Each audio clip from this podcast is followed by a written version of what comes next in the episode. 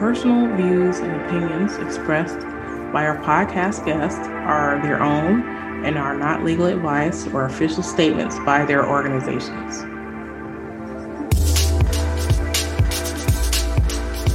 Hello, my name is Debbie Reynolds. They call me the Data Diva. This is the Data Diva Talk Privacy podcast, where we discuss data privacy issues with industry leaders around the world with information that businesses need to know now. I have a special guest on the show, all the way from Boston, Massachusetts, Beatrice Botti. She is the Vice President and Chief Privacy Officer at DoubleVerify. Welcome. Hi, thank you. Well, I'm happy to have you on the show you and I have been chatting probably for quite some time about trying to get you on the show. And then I, I ran into Jeff Jockisch in Washington, D.C. at IAPP, and he told me he's going to meet you. I'm like, tell Beatrice I want her on the show. So that's how we ended up. Well, I'm glad I made it. It's it's uh, it's an honor to be here. Well, it's great. I follow you on LinkedIn. I'm, I'm glad we're getting to know each other now. I sort of LinkedIn know you but I'm always fascinated by you and the things that you say and the types of commentary that you make because I feel like you're a truth teller like me, sort of tell it like it is. And that's what I really like about you. I appreciate that. I certainly try. I don't I don't like a lot of the posturing. It's it, it reflects in my negotiation style when we do say like I do contracting sometimes, but obviously I do privacy and security documentation and there'll be several times where you know you'll get on with one of the the you know the type of lawyer I'm talking about, and they'll be like, "Well, in my 30 years of experience, this has never happened to me." And it's like uncapped liability. I'm like, "Yes, it has. People ask you to cap liability. It's totally fine. You don't need to do that. we can make it through, or not. Maybe this will be the first time you agree to a liability cap. We'll we'll explore this experience together. All good." Yeah, I think it's hard to tell a data person about your gut feelings, right? It's like, yeah, I don't think so. Yeah, I know. It's it's always it's it's just I think it's also there's a lot of edging in the industry, not out of like malice. I mean, there are some people out there who edge just because they always want to edge their bets, but there are some people out there who are like, yeah, I don't know what's gonna happen. it's which is a very legitimate thing to say when 90% of what you do is undecided, uncharted territory. Like, what's going to happen with GDPR with this decision? Uh, unclear. We'll, we'll. I think it's hard because so many people, maybe in the way that they were trained, is all about looking in the rearview mirror and thinking about what precedent was set in the past and not really about the future. Yeah, I mean, it's it's a byproduct of a lot of laws being new, right? It's um it's funny, it was um it was one of the things that made it possible for me and a lot of other people to get in the industry. The the lack of an established um, contingent of people working in the industry and established patterns and established decisions and really well um, you know settled law created an opening for an entire new market uh, of lawyers and privacy managers and privacy engineers. And you know nowadays it's it's such an asset especially for the technical people. I think we're we're looking at the phase where a lot of the technical engineering architecture experts are getting into privacy um, not just at the big companies. I mean places like google have had architecture engineers with a specialization in privacy for a while uh, but a lot of smaller places are dedicating resources to those roles. And you know i i use it as a hook for my engineering team and my product team to become involved in sort of pushing forward our plans. I'm always like you know this is a really valuable learning experience. It's going to convert in real um in a real asset for you in your in your career because having experience and working in applied privacy um um projects is just it's something that few people have um, especially outside of those big tech um, corporations. So i every time i i need people to join a project i'm like think of the possibilities. For your own career. Yeah yeah. Well tell me what sparked your interests in privacy Um, I will admit that I did not have a profound calling. Um, my husband always jokes about the fact that I was born to do privacy because I myself am a very private person. Um, sometimes we'll be driving and he'll be on the phone. He'll get so mad at me for saying this. He'll be on the phone with his mom and he'll be like, Oh, yeah, Beatrice did this. And I will like hit him and be like, stop telling everyone my business. Your mother doesn't need to know where I was on Friday night.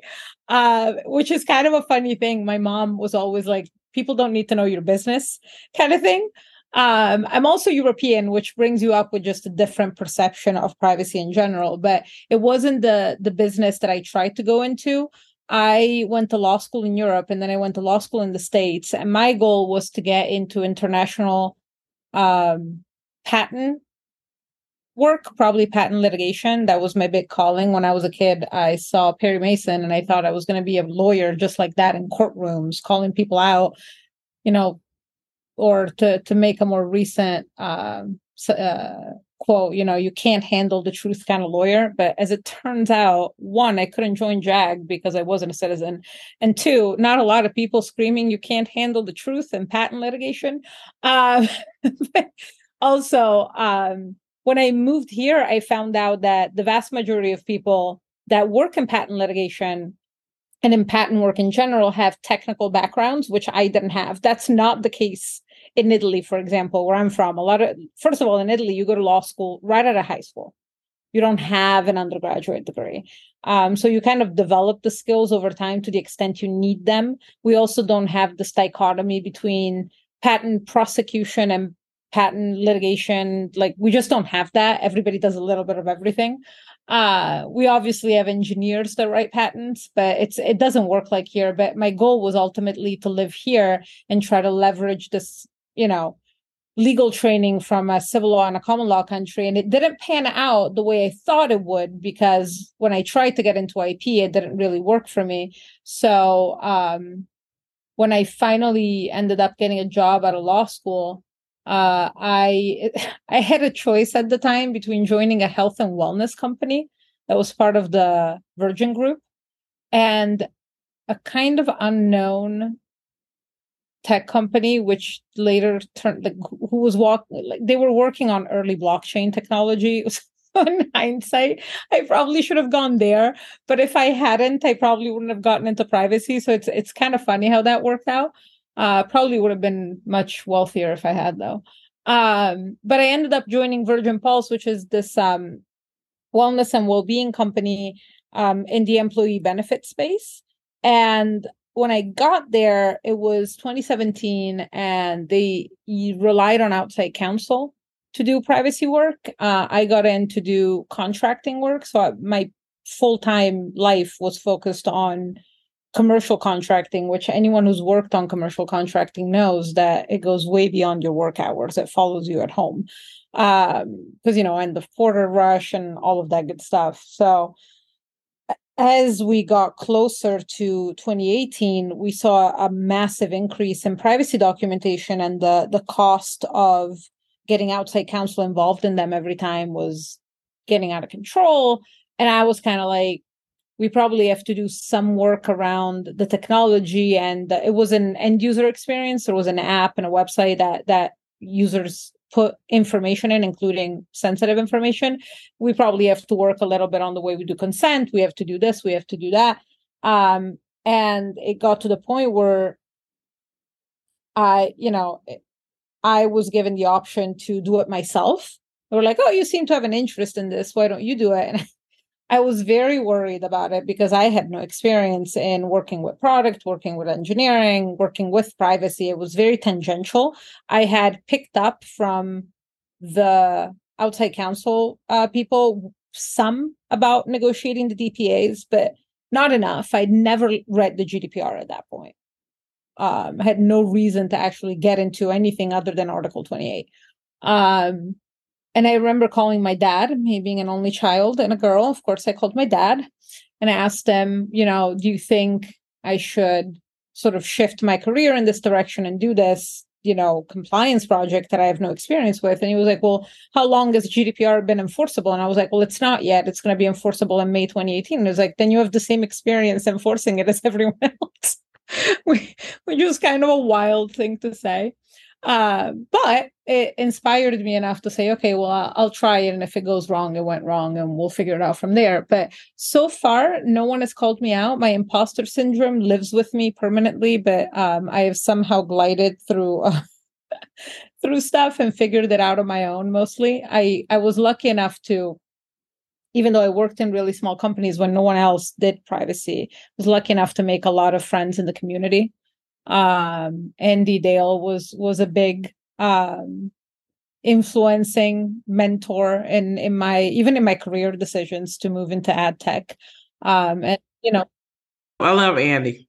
Yeah, Andy's great, and he's so generous with his time. Um, and you know, he's always willing to have a chat and help you out. And he's the guy I called when when I needed to figure out if I wanted to stay in the job that I had or if I wanted to move into ad tech.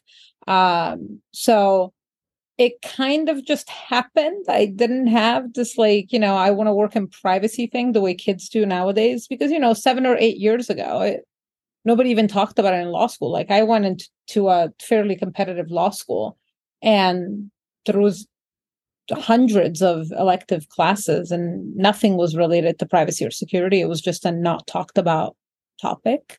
Um, so and I don't come from a family of lawyers or technologists, so I wouldn't have even known that it was a career option at that point in my life. Um, so that's how that happened. Well, you've done very well navigating that for yourself. Thank you. I try. I, I always say it's it's it's a lot of hard work and and definitely a lot of luck because you in the business you end up having to make a lot of decisions based on very little information, which is the opposite of what you're taught to do in law school. so law school kind of what what you were saying earlier when we were chatting is really exists in this universe of decades sometimes hundreds of years of precedent and privacy is not like that like you can make some inferences you can make some deduction based on how similar issues have been settled but you know a lot of the time you're like, okay, well, the most history we have about privacy is like 50, 60 years of principles in some legislation. Um, you know, America's perception of privacy before 25 or 30 years ago was rights against search, search and seizure, which to an online app is questionable. So it's very hard to take those concepts and be like okay well based on this i think this is where you know the court is going to go or the rules going to go. It's like there's there's just no bearing whatsoever on the final like outcome. So it's it's complicated. I agree. And i think trying to look at it in that lens just doesn't really work. And i think that's another reason why we need more regulation around privacy because basically people are trying to, as these cases come up, different courts are ruling on them on different ways. There isn't a trend in one direction or another. It just depends on the court, the day, what the understanding of the lawyers and the judge about those technology issues at that point. It's especially interesting in a place like the United States because of the the like very nature of the federal government and state rights and all of those, you know, all of the amazing aspects of the experiment in democracy that's been going on for the last 200 years. Lots of it good, some of it work in progress. That's that's how i like to think about it. It is a young nation if you if if you really think about how long it's been around. So um i think with privacy and especially information privacy it's it's so difficult to operate in this broken down way when the internet and technology does not operate in this broken down way. Like at least when you think about it in Europe, you had the failsafe of the language issue. Like even before your GDPR, I mean, Europe figured out that you needed more consistent data practices across the union because of the border issue but even then at least you know you could say well there's language barriers. If you're creating an app in german it's less likely that a french user might th- there were some limitations that kind of helped build barriers that otherwise don't normally exist in the internet world. But in the US you don't have that at all. It's everybody kind of speaks the same english across the country. Some some slang differentiation um but you know the the y'all's not going to keep you from the the very nature of technology and the internet and the fact that having a california or a utah or a massachusetts regulation is just untenable like my phone we have a home in in new hampshire that is very close to the border with Massachusetts, my phone can't tell where I am sometimes. They're it, it can't figure out if I'm in Massachusetts or in New Hampshire, and that, that's a problem. Um, and it's it's funny because some of these local regulations, as well intentioned as they are, are going to lead us to collecting more and more information about people. You're going to have to track people that much more closely, that much more specifically, to even know where they are to make sure that you're not walking afoul of certain rules um so it's it's it's really an, a difficult thing to balance. And you see it with children's uh, protections as well. Like on the one hand all of the policy intent behind it is fantastic but a lot of the result of it is we have to build up much more we're not us because we don't work in children's data but social media platforms and other websites are going to have to build up much more in-depth profiles about children to know that they're children. You're going to have to ask for more government documentation. I, I, was just reading an article on the new york times last night about this this fascinating law in louisiana that i'd never heard of uh, that apparently went into effect last year that affects websites and content providers um, that may display content that is considered harmful to children and in order to make that content available they you you need to verify people's age. They do it by using an online driver's license system. Um, and you know they, they were explaining how there's no data actually exchanged and it's just a verification process. And and those systems can work but it is a lot more data that you're you know putting into other systems. And it's a lot more faith that you're putting into these products. And we've seen the biggest tech companies have security failures. So it does beg the question like is it good that there are all these companies with that much information solely for the purpose of verifying whether or not you can access a website? It's a lot of people make comparisons with accessing a bar but it's a little different when you have a bouncer and you show him your driver's license for two seconds and he's forgotten it two seconds later versus you're inputting all this information in an app. Um, it's it's definitely like more and more information going out there it, it seems counterintuitive but i don't know how else you could do it yeah that's really difficult right right so i always tell people more data more problems right yeah but so the more data you collect the more problems yeah yeah yeah if the law tells you you got to verify A, B, and C. Yeah. What more data it is? It's it's actually one of the things that I thought was really funny about um, CCPA and the data subject requests when they first came out. They had this authentication language, like you have to authenticate the user, and when you have very little data as a as a provider as a company how do you authenticate a user? Are you going to collect more information about them solely for the purpose of authenticating it? It, it seems counterintuitive. Um, so it's it, it's it's rather interesting um, how our intent to create legislation, which presumably also focuses on minimization is one of its major principles because that is one of the, the fundamental principles of privacy is inevitably going to lead us in the opposite direction. Yeah i agree. It's very confusing and it's hard to read the tea leaves and figure out what's the right approach or the right balance i want to talk a little bit about transparency i guess we have the same issue with transparency where we're saying minimize data don't collect too much but make sure that you're being transparent about what you collect and i think one of the challenges with transparency is that companies traditionally had not ever had to be as transparent as these privacy laws and regulations are asking them to be now. What are your thoughts? I mean, uh, transparency is the other, you know, paramount principle of privacy, right? Like minimize, make sure that you have purpose limitation, all that good stuff, and then provide transparency to the users whose data is being used. Um, I think the biggest challenge is um, what happens when a recipient of the information right? Like when when when the person who the notice for example a privacy notice or any attempt at providing transparency is directed at is not prepared to receive that information. They don't have the necessary underlying knowledge.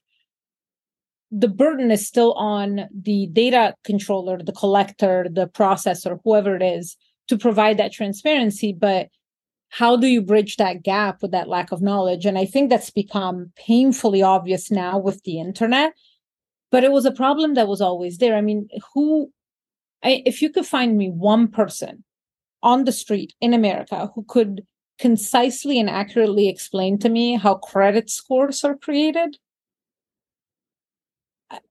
that would be amazing. I, I, unless they work in the industry, I can't imagine that they would actually be able to verbalize it for you. Like, you know, in theory, right? Or if you don't pay your bills, your credit score is going to be affected. And if you check your credit score, the credit score is going to be affected, which by the way, still doesn't make sense to me. No one's explained to me why that is the case. Um, all of these, but, but in reality, right? Like what actually calculates your credit score? What factors are relevant? I guess we could ask Equifax or a company like that. Maybe they'll provide information. Maybe their privacy notice. I, I've read it a couple times, and even I, being a privacy person, didn't really understand what was happening. Why? Because there's more to the privacy notice than the privacy content. There's a lot of jargon and and and assumptions that the recipient understands the business or that the recipient understands the industry and to an extent, a company obviously has to make an effort to compensate for that. But how far can you go before your privacy notice turns into a hundred page compendium on like how the credit score industry works? Uh, so it's it's just it's becoming unattainable to some degree.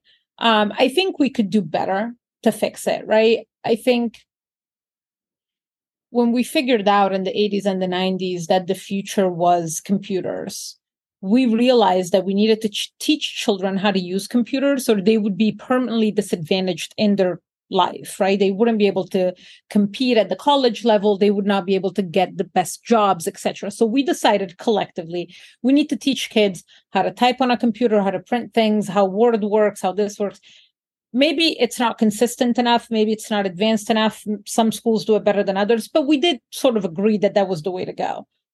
Eh, we haven't gotten to that point when it comes to privacy and when it comes to online security and when it comes to the internet in general. Like we just don't teach it enough. Um, and that just creates a pretty i don't want to say insurmountable because i think some people do a better job than others but it does create a really challenging hurdle, right? Like if the average person doesn't understand what an IP address is, what what transparency are they going to get from a notice that tells them how their IP address is being used? I just it's it's a struggle. Right. Um so and and I think it's it's kind of unfair um, to the companies that have to deal with this, right? Because as usual, there's bad actors out there. Let's assuming that the conversation we're having at any given time is not about the people that are intentionally trying to do something wrong.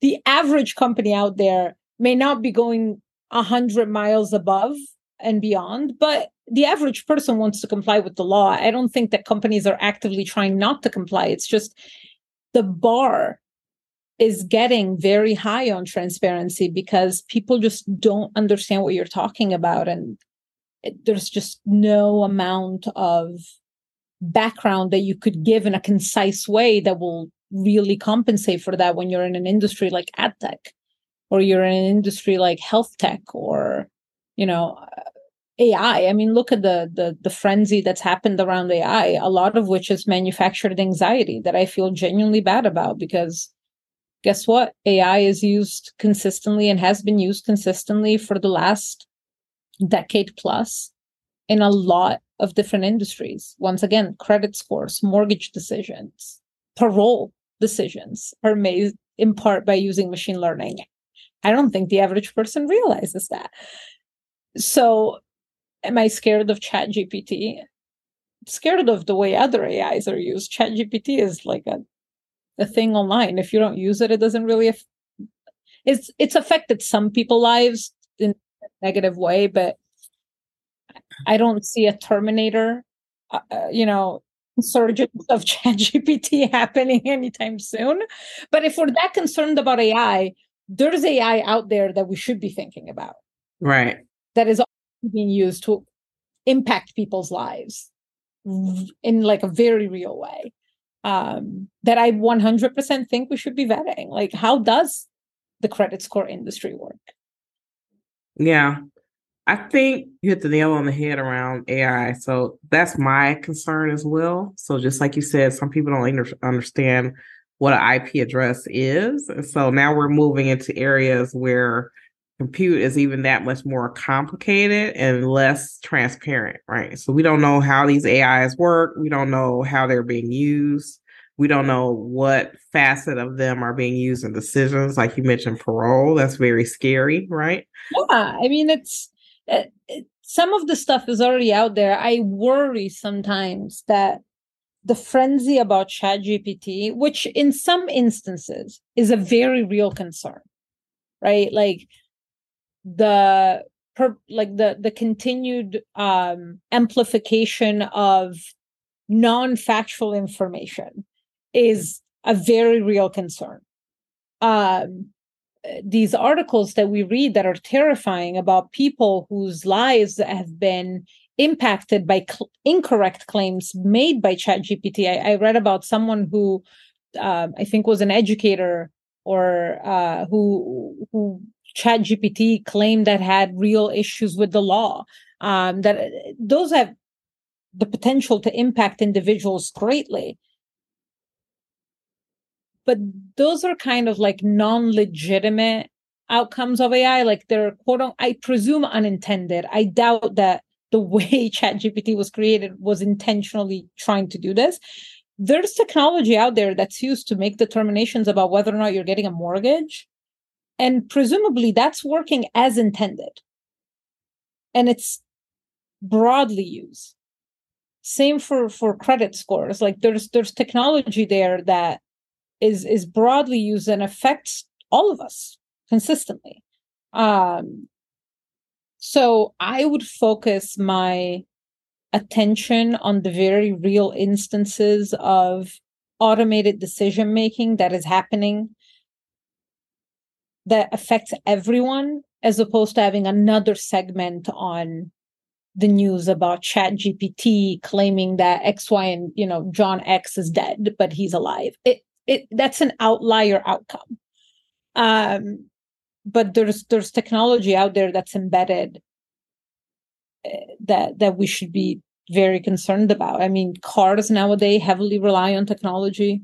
Um th- there's a lot out there that we should be vetting more closely and you know gdpr with all of its flaws did realize that automated de- decision making can be a real problem, especially in highly sensitive areas like credit score. There is no way. I mean, I guess I shouldn't say no way because I don't know enough about credit scores, but it, it, it would be hard for me to believe that the way credit scores operate here would be deemed acceptable under GDPR.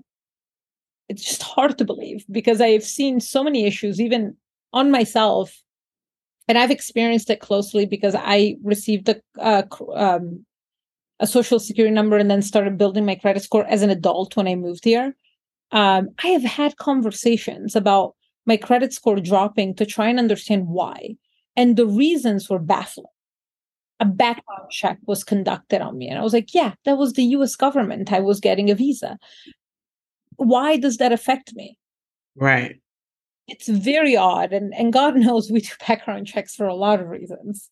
Um, so it's just it has such a real impact on people's lives that you know I, I would worry less about chat gpt i'm not saying it's negligible but i would worry less about that and i would tackle first the types of technologies and machine learning that already are embedded in highly sensitive areas of our lives and then i would worry about chat gpt telling me whether or not you know a piece of news is accurate why are you getting your news from chat gpt anyway Right, yeah. Right. I tell people like don't use it for that. Like it's not no. I mean you can search the internet yourself. You don't need it to help you do that. Yeah, like it's it's just I get it.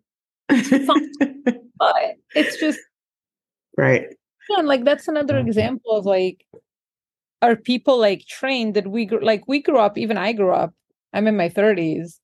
I never had to question whether or not the the documents or things that I was reading were accurate. Like I, I didn't have to like verify information elsewhere. That's that's a pretty recent problem, um, and you know it, it's. I think we're all painfully aware of that now, and I think a lot of us do verify information. But you know, when you talk about ChatGPT, the people that I've spoken to, they're like, "Oh my god, I gave incorrect information." I'm like, when have you ever done an online re- like search of any sort and just taken it at face value? Absolutely. Right. I don't know. Check a second source just to see if it's completely like out of whack. I it, it's just funny to me that like that is really the problem we've identified with ChatGPT. It's it's just it's it's a little I'm worried that it's it's just a shiny thing that we're using to distract people from the real problem. Yeah. Yeah, I agree with that. I agree with that. I want your thoughts on cross border data transfers. I think you're the perfect person to ask about this because. Oh, what a fun topic. It is a fun topic because a lot of my friends in Europe and me, like I've been doing these transfers for as long as they've existed, right? So once the GDPR came out, once you know a lot of these new regulations started coming out, people started looking at cross-border data transfers like it was a new thing, and people were like hair on fire about it. But it is part and parcel of business. It has been for many years. You know, a lot of companies have been very mature in how they do that. But how do you think it's changing now, if at all? as a result of some of the new, more emerging technologies, regulations?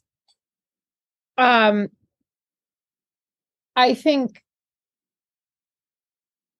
I think cross-border data transfers are one of the most sensitive and most pressing issues of our of I mean honestly of my career. There hasn't been a day in my somewhat short-lived privacy career that that has not been a pressing concern.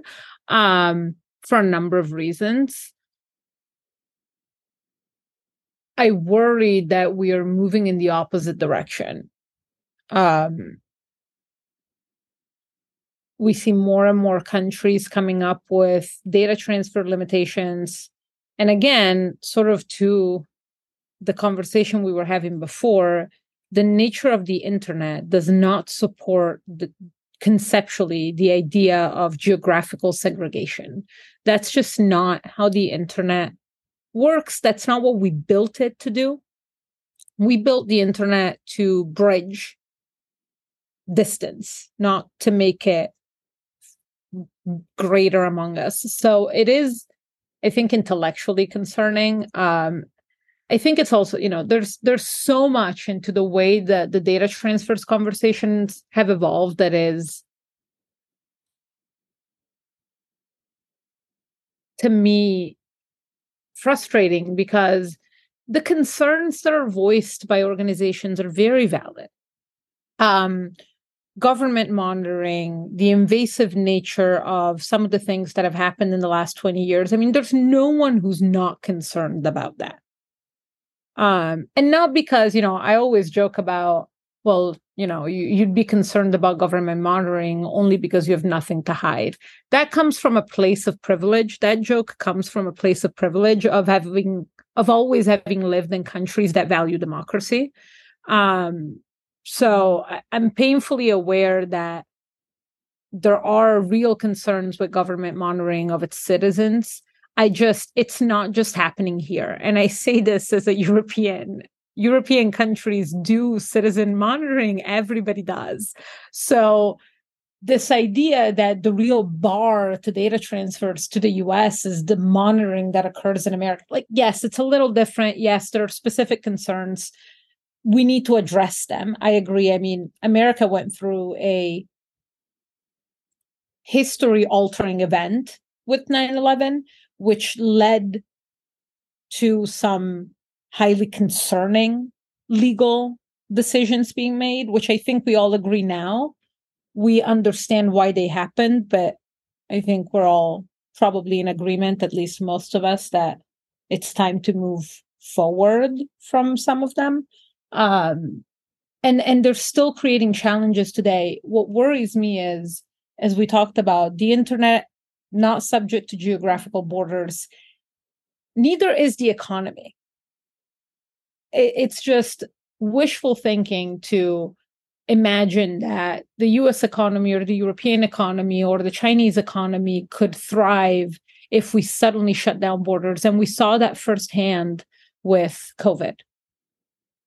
So, eh, because we do live in a global economy, whether or not some people want to live in it's a different issue but because that is the reality that we are in today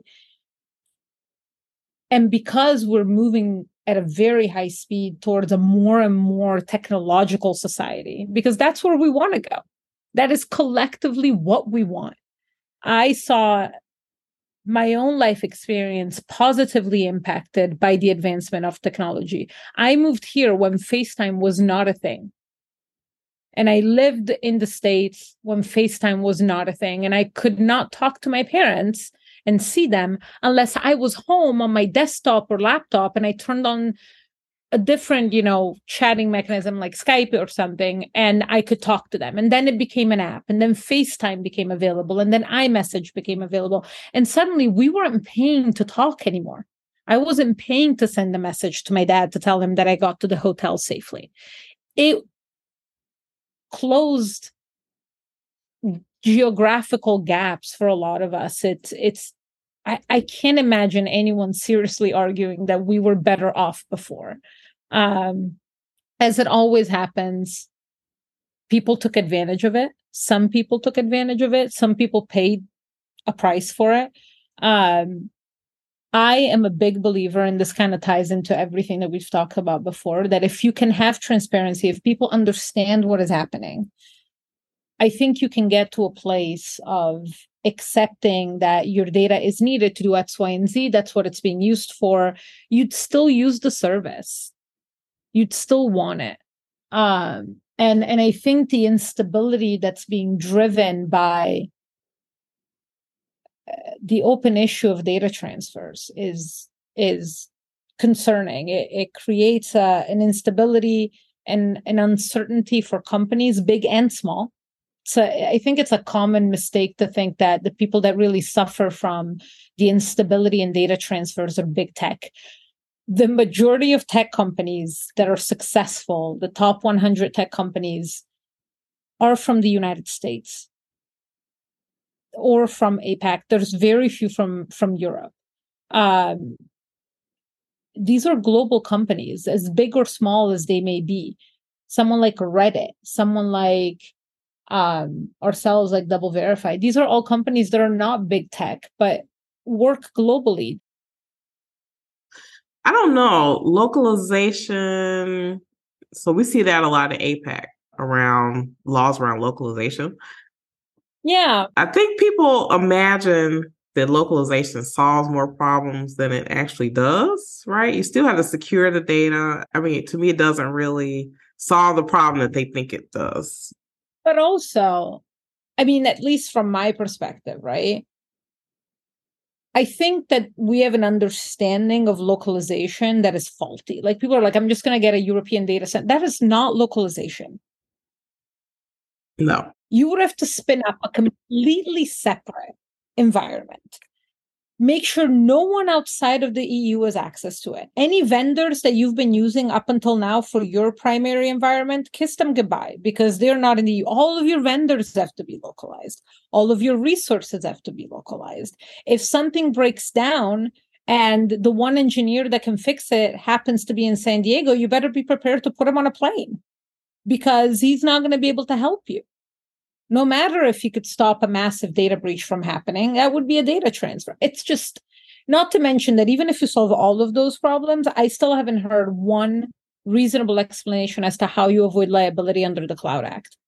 Like every time I have a conversation with European counterparts about localization of, of your services would solve all these issues. And I'm like, what about the Cloud Act? We we would still own the environment, so we're still subject to US laws. It doesn't so w- what am I doing now? Spinning off a subsidiary that I have a less than a than a majority stake in. So it's an independent co- like it's just it's I right not I I just can't understand. I maybe I'm just not smart enough and these people are just like fully outsmarting me and they have it all figured out, but I don't know. I agree with you a thousand percent on this. And I always wondered, I'm like, some of the ways that people do these laws, it's almost as though they think data is like a widget that fits in a box that they can move from place to place. And we know that it's not that way. And I mean, like, but but it's understandable, right? Like, what's the average age of a legislator in in any one country, right? Like, how often have they used the internet? What what do they know about? Some, I will say, there are some people in Congress, for example, that are trying really hard to understand the tech. They're engaging with people. They're um, you know, they're bringing on resources who have an understanding of tech. They're trying. Um, it, it does not give me a particularly, you know, warm and fuzzy feeling when the Supreme Court in oral argument says we're not really the experts here. Like, well, you're making the decision though, so right. I'm I'm I'm concerned that you would comfortable saying that out loud. I mean, on the one hand, you're like, oh, thank God they realize that they're not, that they're talking about things that maybe elude their grasp a little bit. But on the other hand, I'm like, man, you make the law of the land. So, wow. Yeah. but, you know, I don't think that's a solvable issue. That's a byproduct of democracy, right? Like, no one's ever going to be all knowing so I can probably get comfortable with that. Um, what what makes me less comfortable is once again the lack of understanding of what it would take, for example, for localization, gives space to some players out in the industry to say things that are not true. And it's a very uncomfortable place as a, you know, business vendor to have a conversation with a potential client who's like, well, this this other vendor says they can do this. And I, you know, you're sitting there and you're like, I'd be fascinated to learn how. Right. Yeah. Because this is not happening the way you think this is happening, sir. So, um, but you know, you never want to be out there calling people liars. It's just like, yeah, you, you know, we need to think about these like things. it's just, it it takes a lot of you know, uh, eloquence and touch that maybe you know to to take us back to the beginning where you were like you speak truth and what maybe I'm not the most like delicate person.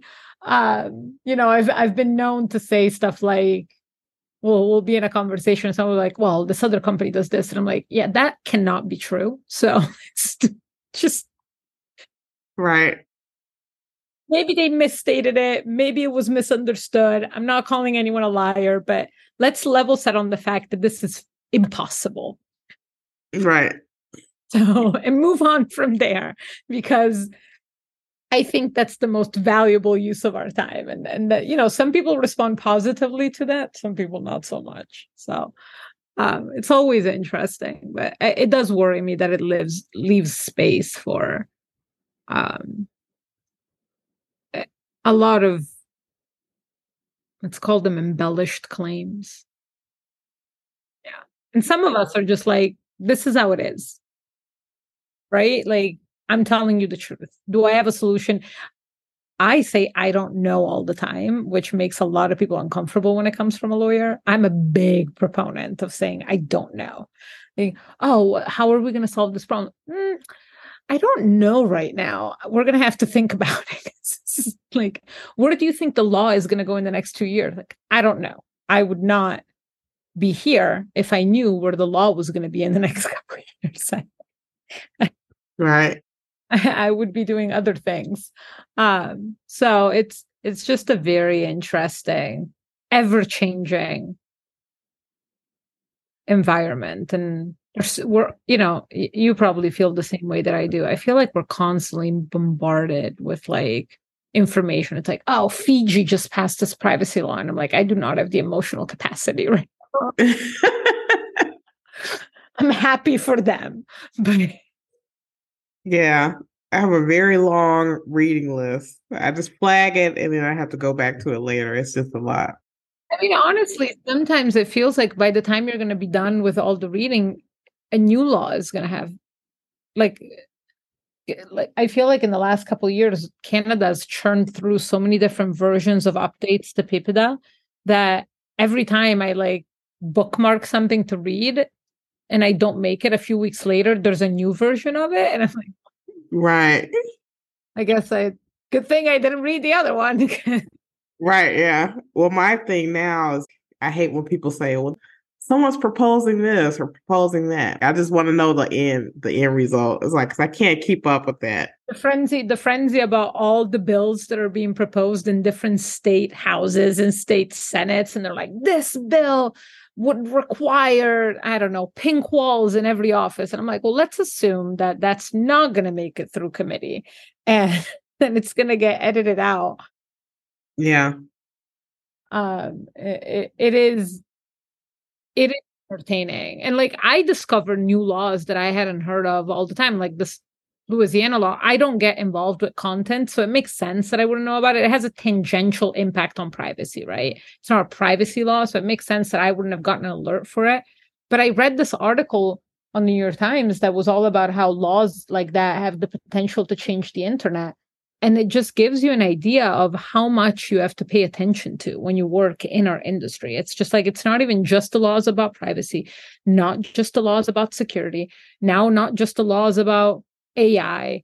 You got Europe putting out the Digital Services uh, Act and the Digital Mar- Markets Act, which are tangentially related to privacy.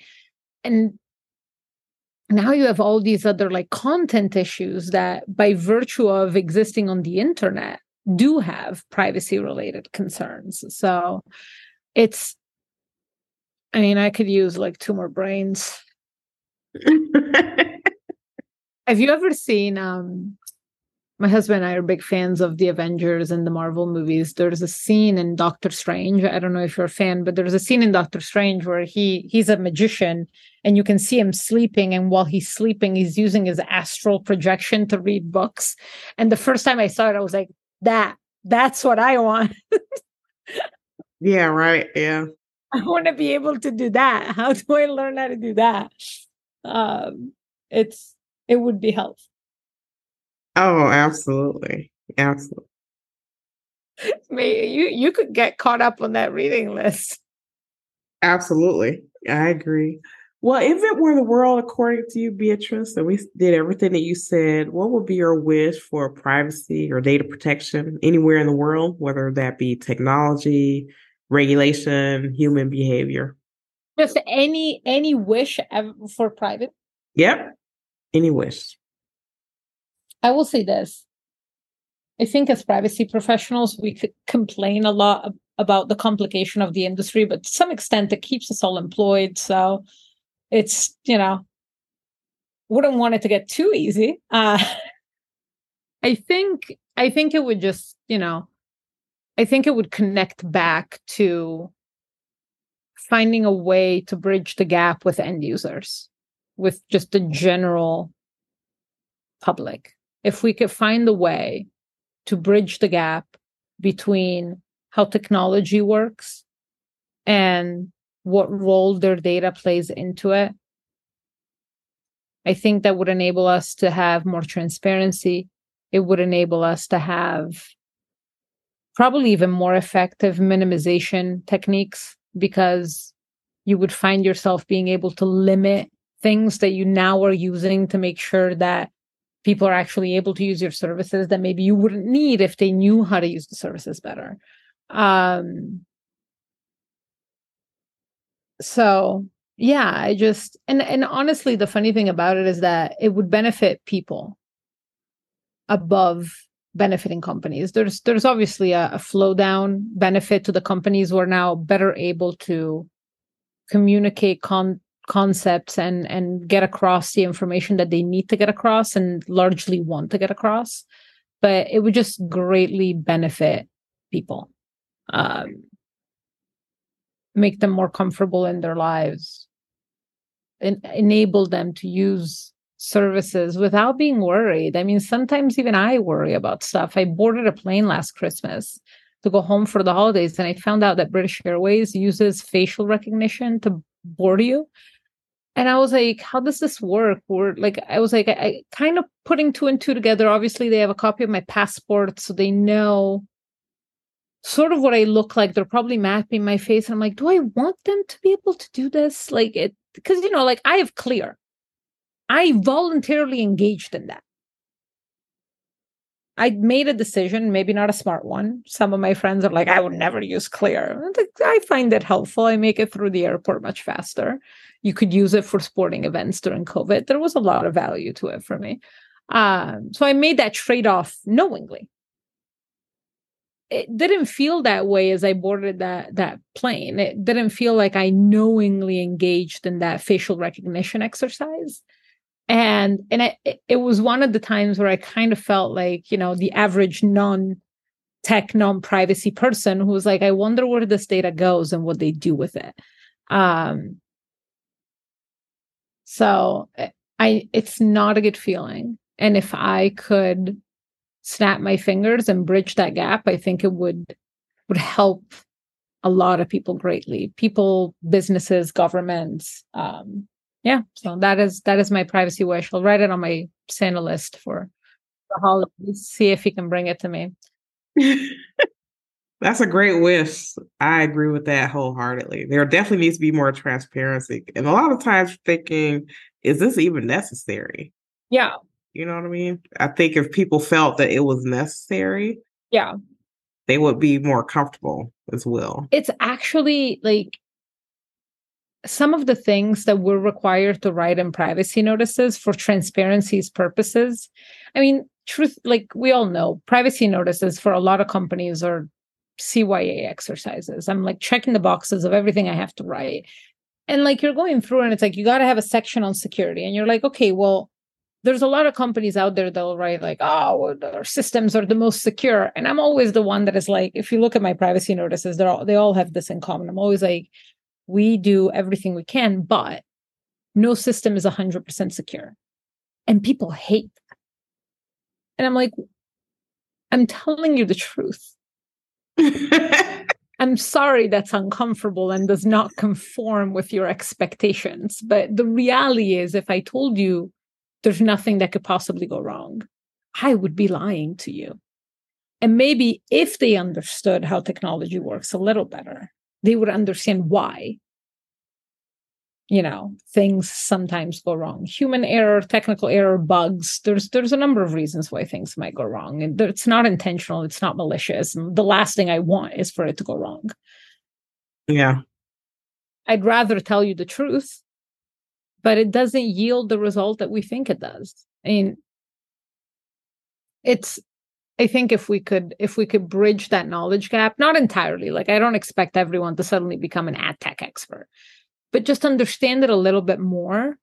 I think it would help people. And I, I am a true believer, and this is my unpopular opinion. As I told you before, I'm the unpopular opinion person. I'm a true believer that if people understood it a little better, on average, people like the internet the way it works. They like getting some degree of relevant advertising. I'm not saying like I saw you in the shower two hours ago and I know you're out of shampoo. Weird. More like, you know, I know you like sports, Beatrice. Did you know that this is this is a cool reference for you? You might be aware of it. Did you know that the Savannah Bananas are coming to visit Massachusetts and you could see them? Have you ever heard of them? Oh God, you no.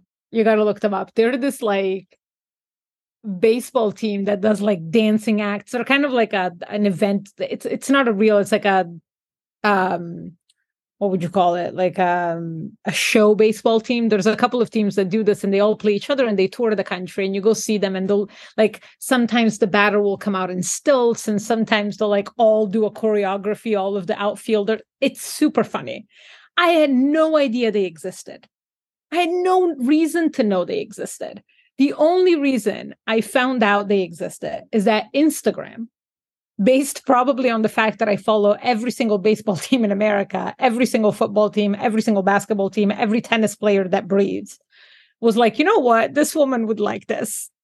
And I once saw a video that was sponsored and I loved it. And I started following them and I go look at their new videos every day and they bring me true joy. And I can't wait until they get to Massachusetts and I can go see them live because I'm going to love it. It's going to be a great night. I would have never had any idea they existed.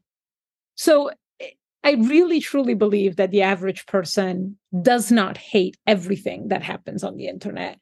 If they had a little bit more understanding, a little bit more control of it, I really don't think we need to alter the internet that much. It's it's a pretty amazing invention and it's it's so awesome and it's brought a lot of joy and a lot of um, solutions for people. It, it gives you access to information you never thought you would have. Like, I mean, I I still am the. I know my parents are supposed to be the awe at the internet generation, but I really still am it. Probably because I moved here before it was as pervasive as it is now with smartphones. So I still feel like grateful when I get to talk to my friends and I don't have to worry about paying for it or all of that. But it's just, I really think people don't hate advertising on the internet as much as we make it out to be. It's just, I don't think they understand the crucial role advertising plays in keeping the internet free the way we know it today. And if they did, maybe they would have a different take. Yeah, I agree with that. Very cool. Well, thank you. Check out the Savannah bananas. You got to check them out. The Savannah bananas. They're amazing. I'm telling you, it is such a fun if you're just having a bad day you go on instagram and you look at their videos it's impossible not to smile oh my goodness oh silly and they're like this family event and there's all these children it's just it's just it, it looks amazing i can't wait it's Oh, I gotta check it out. Well, thank you for that tip. Thank you so much. Well, it's been great. It's been fantastic to have you on the show, and I'm sure everyone will love the episode as much as I do. This is great. This is great. I hope so. We can always uh, catch up again in the future. I'll be happy whenever you want me. Definitely, definitely. Thanks so much, and I'm happy to chat with you further in the future. Absolutely. Talk to you soon. Bye.